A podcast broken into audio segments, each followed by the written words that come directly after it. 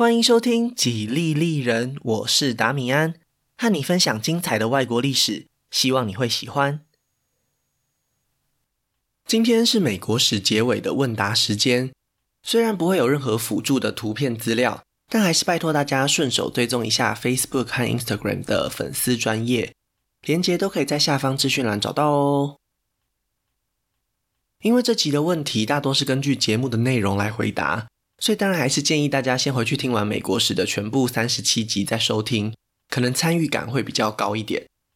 那今天的节目就开始吧。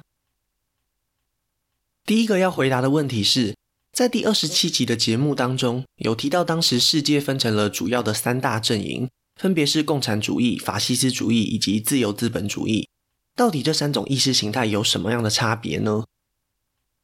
在回答这个问题本身之前，我想先和大家分享一下我最近重读了一本书，叫做《人类大命运》。在这边我也想要借用书中的一些观点。在这本书当中，作者将法西斯主义、共产主义和自由资本主义这三种意识形态都看作是取代宗教的人本主义精神。基本上这种说法我是认同的，所以从某种程度上来看，也可以将二战或是冷战视为20世纪的宗教战争。但是就像我们在法国史提到过的，十字军东征或是新旧教的战争，包含但不仅限于这种虚构的理念，同时也夹杂了许多复杂的国家利益，所以在研究这些冲突时，也不能单纯只是从意识形态出发。这边也顺带一提，下礼拜一会在粉丝专页举办《人类三部曲》这一套书的抽奖活动，其中就包含了刚刚讲到的《人类大命运》，有兴趣的朋友千万要记得去追踪粉丝专页哦。那讲回来这位听众的疑惑，其实这是一个非常复杂的问题，如果要更清楚的区分它们，可能要将问题拆解成好几个部分。因为节目性质的关系，所以只从世界观还有政治和经济这三个层面上来看。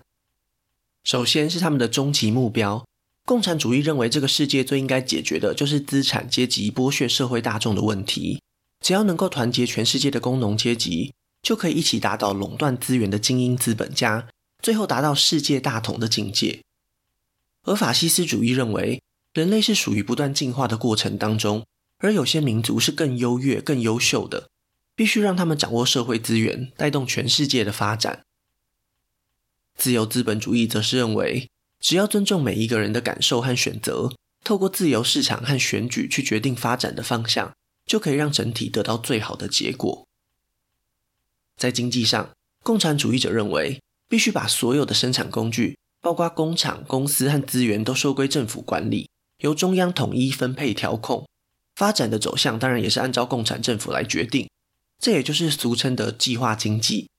相反的，自由资本主义者认为，政府唯一需要做的只有保护私有财产制，至于真正的市场交易，应该要让看不见的手去调控价格，这样才会让整体利益最大化，也就是一般所说的市场经济。这两种也是我们比较熟悉的类型。那么法西斯主义的观点更偏向哪一种呢？答案是看情况。在绝大多数的情况下，他们和富有的资产阶级合作，透过国家的力量在扶持大型企业，尤其是那些和军事有关的产业。因为法西斯的其中一个核心价值就是社会达尔文主义，大企业之所以能够成为大企业，就是因为它在竞争中表现更优秀，这就已经证明了他们的价值。那当然，继续帮助他们成长茁壮，未来国家才会因为他们而更加强大。这样听起来其实和镀金年代里的美国有点类似，照理来说应该是更接近资本主义才对啊。不过当纳粹面对犹太资本家时，又拿出了另一套剧本，直接无视私有财产权，通通没收，而且不管是德国、意大利还是日本，都很大程度的要求企业替国家服务，在这一点上又和自由资本主义有着明显的差别。在政治上，20世纪的法西斯和共产主义都发展成了集权政府，也就是社会完全掌控在政府手中，不能容忍任何的反对意见。这种相似性也是美国将他们都视为敌人的最根本原因，因为美国建国的基本精神就是反抗英国暴政的自由。虽然自由的定义在这200年当中有一些变化，这个部分我们会在节目的最后提到，但是可以肯定，不管是哪种自由，都绝对和集权政府是互不相容的。那么法西斯和共产这两种集权政府又有什么不同呢？就像前面提到的目标，法西斯认为一切的问题都是源自于种族对抗，所以鼓励同一个民族内的所有阶级团结。这也是为什么一开始德国和意大利虽然都采用了类似的制度，但是却无法合作的原因，因为无论如何法西斯都是非常排外的一种民族思想。在他们假想的世界里，生存空间是有限的，只有最优秀的自己人才有资格活下去。后来纳粹虽然和苏联签订了互不侵犯条约，却还是攻击苏联，也是基于这种原因。我们可以想象一下，假如纳粹真的占领了苏联，又击败了英美等西方国家，那将来早晚有一天会和日本和意大利反目成仇。共产主义恰好相反，他们认为真正的问题是源自于阶级对抗，所以他们鼓吹全世界的劳工阶级团结起来对抗资产阶级，这是一种超越民族的概念，至少在理论上应该要是如此。既然讲到了共产主义的国际化倾向，那就接着回答第二个问题。这位听众想要问的是，为什么苏联不直接并吞东欧，而是要在东欧建立起一个又一个的共产政权？这个问题的其中一个答案就是刚刚所说的，对共产主义者来说，理论上国家之间不应该分你我，都是对抗资产阶级的兄弟。尊重各国原本的领土范围和国家认同，并不会阻碍共产主义的扩张。换句话说，只要全世界都成为共产国家，那么国号又有什么差别呢？当然，这只是一部分的原因而已，而且还非常值得怀疑。如果苏联在共产世界不再是那位领袖，不再是那位呼风唤雨的老大哥，他们是否还会坚持这种四海一家的理想呢？我个人是不太相信啦。之前在节目里提到过，中苏交恶就是一个很好的例子。当毛泽东和赫鲁雪夫互相指着对方鼻子痛骂时，我就不觉得他们看起来像是兄弟。很显然，这个问题还有其他的答案。首先，在第28集的节目里也有提到过，苏联要在东欧扶植共产政权而不是自己占领的一个主要原因是，这么做可以创造出一个缓冲地带，进可攻退可守。如果遭到来自西方的攻击，打得过就可以用保护兄弟的名义反击，如果打不过，也可以在别国领土消耗敌人的资源，这会替苏联创造很大的战略弹性。第二，虽然苏联从美国的角度来看是一个霸道蛮横的无赖，但是他们还是要遵守着某种国际秩序。不管是在二战签订的条约里，还是在联合国的会议当中，苏联都不想要直接挑战西方国家的底线。而且实际上，在共产秩序里，东欧那些国家就是听命于苏联，名称真的没有那么重要。更何况联合国大会在投票时都是以国家为单位，如果全部都被苏联给并吞，在提案表决时的影响力也会大幅下降，还不如就这样演绎出大家都心知肚明的戏码。最后一点就是国家实力的考量，虽然苏联在欧洲的武装部队数量还是非常庞大，但是之前在节目里也提过，苏联就是第二次世界大战当中最大的受害者，不管是财产损失还是人员伤亡都是排名第一。要真的把这些东欧国家全部并吞下来，其实也有一点难度。我认为后面这几个现实层面的考量对苏联决策的影响力比较大一点。第三个问题是，共和党是如何从一个解放黑奴的政党变成一个反对民权运动的政党呢？其实这个问题的答案散落在各集节目当中，所以可能一时之间不是那么容易了解，那我在这边就将它稍微整理一下。这个改变主要是从小罗斯福总统开始，当时为了解决经济大萧条的问题，他说服了国会去推动罗斯福新政。这一系列的法案虽然主要的目的是希望解决整体的经济危机，但是对民众来说更直接的感受是，他帮助了正在受苦的基层民众，尤其是因为失业而生存困难的人们。在这群人之中，有非常高的比例是黑人族群，尤其是在南方州的黑人。他们虽然在内战结束后获得了人身自由，但是在经济上一直都还是处于弱势。就像我之前在节目里提到的，当经济危机发生时，受伤最严重的永远都是底层，因为他们没有足够的资源去撑过短时间内巨大的变化，就算存活下来也会过得比以前更加辛苦。所以对这些广大的黑人民众来说，小罗斯福就是那根汪洋中的浮木，他们只能紧紧抓着这个最后的希望。虽然事后来看，其实新政并没有那么大程度的帮助到南方的黑人，但是和过去相比之下还是有非常明显的差别。自从格兰特政府结束以后，联邦政府几乎不会动用公权力去介入南方事务，不管是在经济上还是在政治上，黑人族群都是处在一个被动又无助的状态里。在小罗斯福上台以前的70多年里，有超过50年都是共和党执政，但是这些共和党的总统们并没有真的替黑人争取到什么进展。所以当小罗斯福愿意将联邦政府的手伸到南方时，黑人民众就决定抛弃这个历史上曾经对他们友善的共和党了。在1936年的选举当中，有将近3/4的黑人都投票给代表民主党的小罗斯福。虽然这可以解释为对小罗斯福个人的支持，但是过去对共和党的忠诚毫无疑问已经打破了。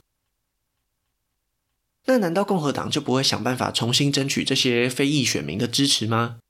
客观来说，还真的不是他们的优先考量，因为接下来美国就被卷入2战当中，等到杜鲁门下台时，美国就已经身处冷战的环境里了。所以共和党几乎是把所有的精力都放在反共事业上。唯一有机会改变这个趋势的艾森豪总统个性又特别谨慎。为什么第31集的节目名称叫做节制的艺术，就是因为艾森豪不管在对内还是对外的立场上都相当小心，以避免犯错为优先考量。这也是为什么当民权运动开始萌芽时，共和党并没有及时掌握社会的脉动，反而又让民主党的甘乃迪抢得先机。接下来就进入了第二个阶段，也就是1960年代的民权运动浪潮。其实在1964年以前，共和党都还是非常愿意支持民权运动的。在那一次投票表决当中，超过80%以上的共和党国会议员都表示赞成。真正在阻挠民权运动的，其实还是南方的民主党人居多。但是就在同一年，共和党推派了那位极端保守立场的候选人高华德，他反对民权运动的声明再一次将黑人族群推向了民主党。詹森总统和马丁路德金恩的合作虽然短暂，但是也足以说服广大的黑人民众，在美国2个主要的政党当中，民主党才是更支持他们的那一个。从此以后，共和党就不太可能重新争取黑人的支持了，因为随着民权运动而来的还有不断爆发的社会暴动。这些流血冲突和各种呼吁解放的左派运动，都让共和党人越来越觉得民权运动其实更像是在帮助共产阵营。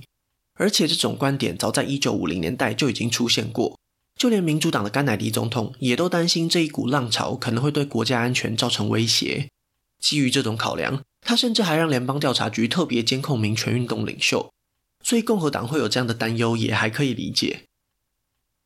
最后一个关键可能就是尼克森的选举战略了。既然黑人已经成为民主党最忠实的支持者，那共和党就必须争取另外一群人的选票。正好南方民主党人对詹森推动民权运动非常不满，所以尼克森就顺势接受了这一群人。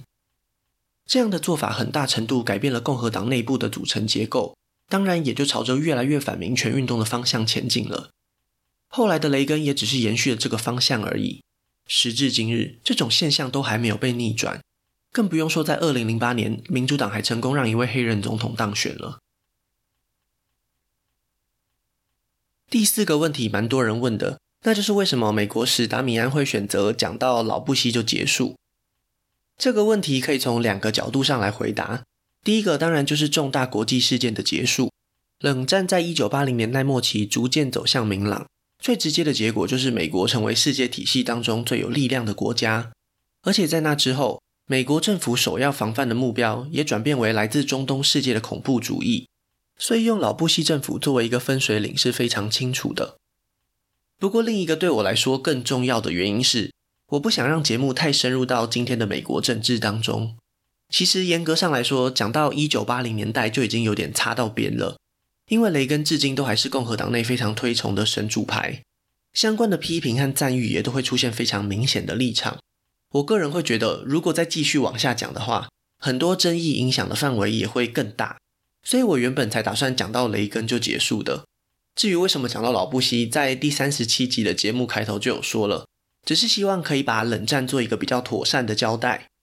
虽然大多数听众可能不见得对美国政党有明显的政治倾向，但是为了保险起见，我还是把后面的部分保留给大家自己去探索。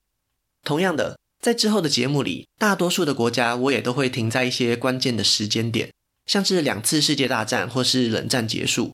如果真的有例外，那可能也是因为我觉得大部分听众都可以站在旁观者的角度。在这边我也一起回答另外几位听众的问题，他们想知道之后吉利利人还有没有机会回来做美国史或是法国史，像是一些补充的主题。有一位听众也有提到说没有讲到太空竞赛很可惜。没错，我只有提到1950年代末期太空竞赛的开端，因为我实在很难找到比较直接影响到国内选举或是国际外交的部分，所以最后就只好忍痛放弃。那回到原本的问题，之后会不会有机会重新回来补充呢？这边也先和大家说声不好意思，美国史应该是机会不大，因为其实相对于法国史，美国史已经讲得算比较细了。虽然还是有觉得可惜的地方，但是我会比较倾向继续介绍世界上其他国家的历史。至于法国史的话，几率稍微高一点点，因为我后来在阅读资料的时候觉得戴高乐这位总统让我觉得蛮有兴趣的，所以可能未来有机会做一个战后欧洲史。我曾经读过一套难度比较高的历史书，叫做《欧洲战后60年》，如果有机会的话也会采用类似的架构去讲战后欧洲一直到欧盟成立的历史。接下来是第5个问题，有位听众朋友问，为什么在国共内战爆发时美国会想要调停内战？这样子说好了，其实美国调停的目的就是希望建立一个自由民主的国家。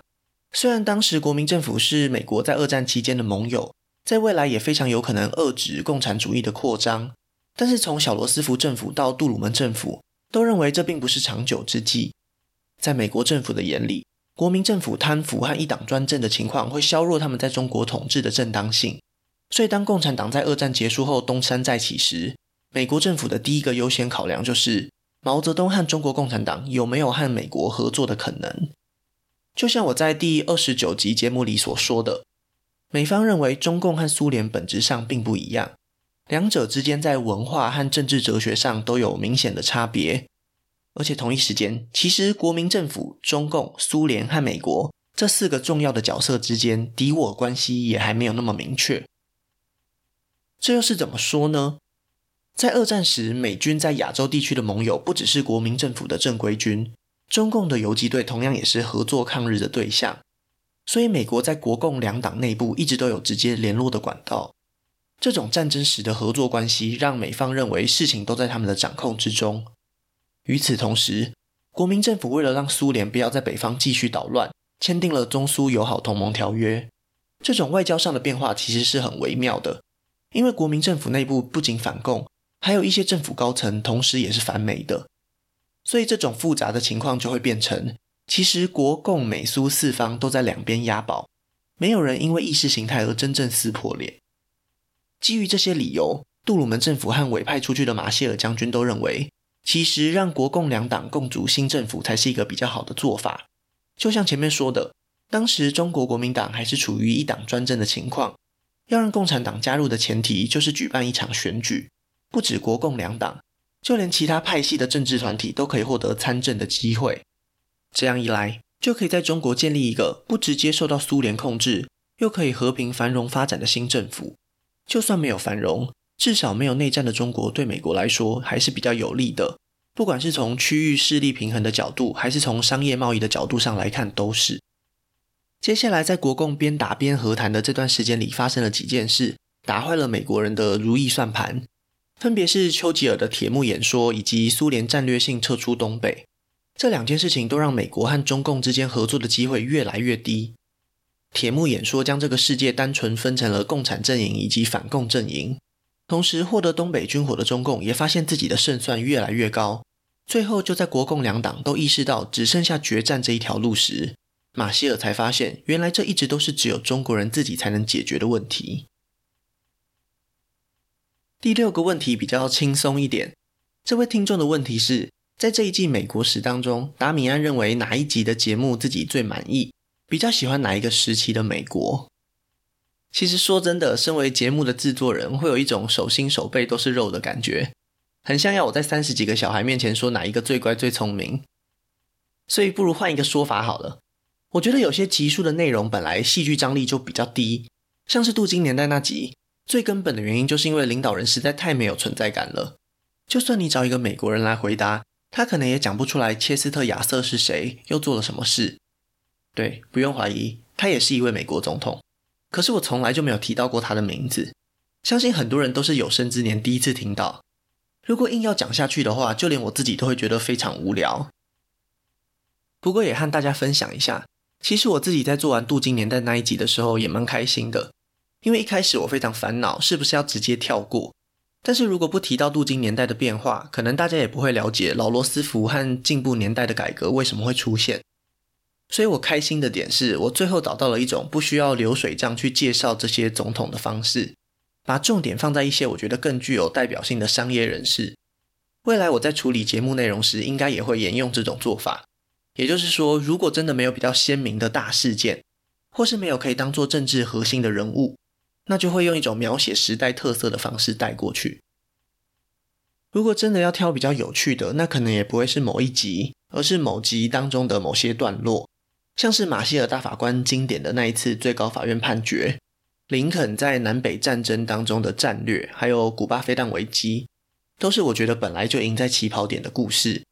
尤其是古巴飞弹危机，我在看资料的时候不知道是因为作者的功力比较好，还是因为核弹的威胁太可怕，看得我非常紧张。所以其实这个部分我有一点小遗憾，因为我后来看我自己写的稿并没有描写到太多细节，所以整体的表现就不如我一开始感受到的那么强烈。至于比较喜欢哪个时期的美国嘛，我有看到这位听众自己的回答，他比较喜欢建国之初的美国，因为可以让他感受到大家都是为了让国家更好，用自己的方式去努力着。这个部分我蛮有同感的，开国元勋的故事很像是开了滤镜，怎么看都觉得好像比后来的政治人物还要更高尚一点。当然这其实也只能算是部分正确啦，因为几位重要的政治领袖互相攻击起来也是毫不留情的，那些比较人性丑恶面的部分都被光环给盖过去了。绝大多数的美国人也都是不分党派的对开国元勋抱持着正面的评价。不过我觉得会有这样的感觉还有另外一个原因，那就是政治体制还不稳固，一开始这只是一场大型的社会实验而已，谁也不能够确定美国这种共和国体制能不能继续生存下去。这种完全未知的旅途也让大家不会真的把国家发展的方向给踩死，很多事情都是有讨论的空间，有转圜的余地。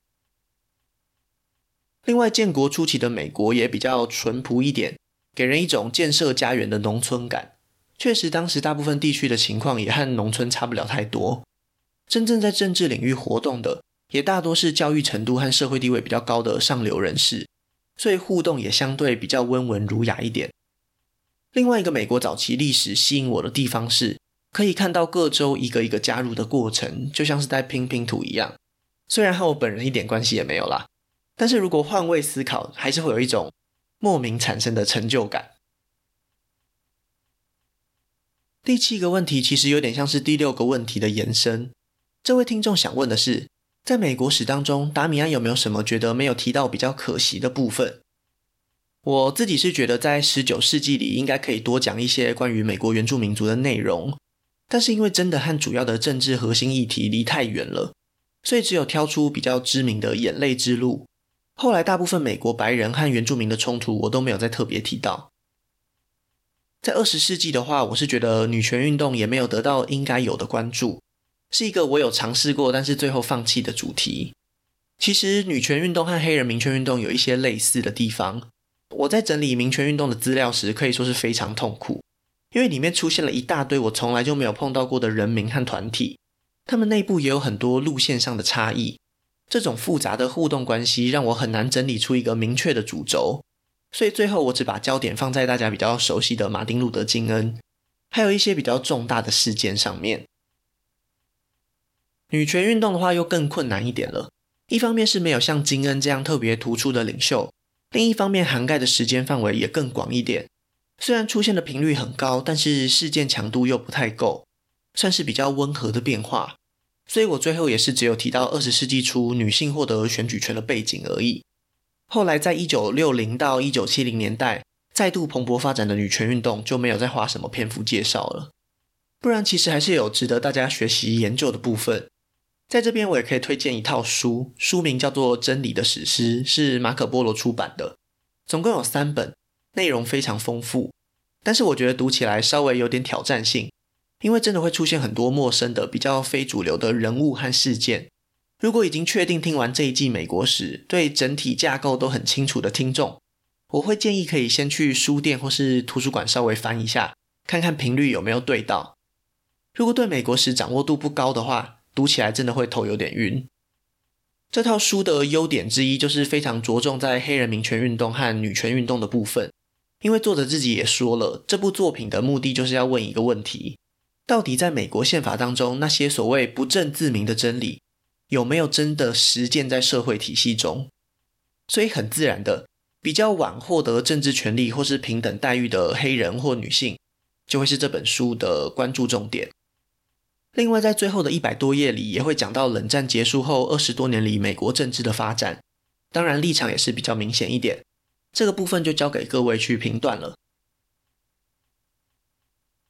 最后和大家分享一下一个我自己想要补充的，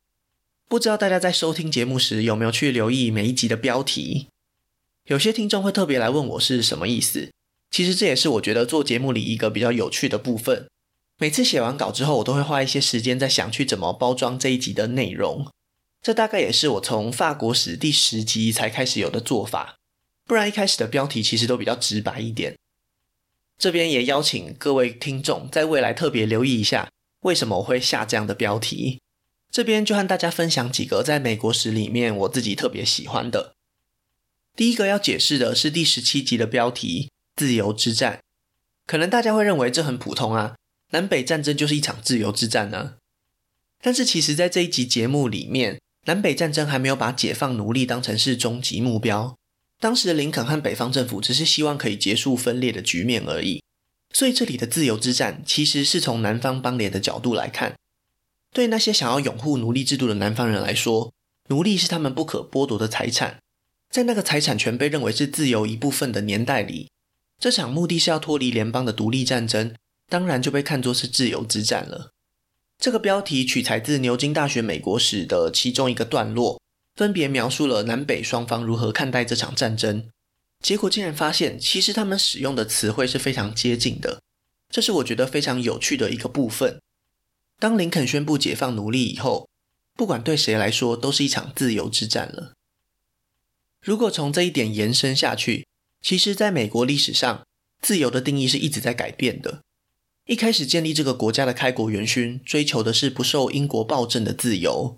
到了南北战争，北方人解放奴隶替黑人族群争取到了人身自由，到了小罗斯福在处理经济大萧条时又被扩大解释为让人们免于匮乏的自由，而且这样的变化还在持续。到了1960年代，社会运动也认为传统价值观的解放是一种自由，没想到10几年后，另一个价值观几乎完全相反的新保守主义团体也大声呐喊着他们追求着不受政府控制的自由，甚至最后连恐怖主义也被视为自由的敌人。如果要理解不同时期的美国，真的就必须分别去研究到底在这个时候自由代表什么意义，这也是我想要分享给大家的。另外还有第21集的标题展翅的白头鹰，白头鹰指的就是美国国鸟白头海鸥，展翅的意思除了经济起飞以外，还有将势力拓展到世界各地，象征的当然就是当时盛行的商业帝国主义。第28集的与魔鬼同行可能比较好理解，魔鬼指的当然就是在美国人眼中万恶的苏联，只不过为了对抗法西斯必须得先和他们合作，这种自由阵营和共产阵营并肩作战的情况，就好像是虔诚的基督徒和伪装的魔鬼同行一样，等到二战结束以后，魔鬼就现出原形了。最后一个要提到的是第36集的冬日暖阳，虽然概念上可以理解是美国经济开始复苏，但是实际上我要说的是两件事，冬日指的其实不只是景气寒冬，也是代表了冷战，暖阳指的当然就是雷根。在他任内，冷战出现了和解的契机，而且他在1984年的竞选广告里最有名的开场白是美国的早晨又到来了，所以我自己也非常满意这一集的标题。以上7个问题和一个补充就是今天节目的内容，因为时间的关系，所以如果有听众的问题还没有被回答到，就会延到下一集再一起回答。如果真的最后也没有办法排进去，或是你们已经等不及了，也可以透过粉专私讯我，我会直接回复大家。这边也可以先和大家预告一下，下一集节目会公布使用的参考资料来源，大多是书籍网站，也有部分是 YouTube 频道，到时候会一起和大家分享。另外也会公布投票结果，也就是第三季要讲哪个国家的历史。同时针对未来主题相关的问题也会留到下一集一起回答大家。如果还有疑惑想要发问或是还没有投票的听众朋友，赶快点击下方资讯栏的问卷连结哦。那今天的节目就先分享到这里，下一集我会继续回答更多听众朋友的问题。如果喜欢我的节目，可以顺手按下关注或追踪，也拜托大家到 Apple Podcast 和 Spotify 帮我评分留言，这会对节目有很大的帮助。另外如果想要透过行动支持我继续制作节目，在下方资讯栏也可以找到小额赞助的连结哦。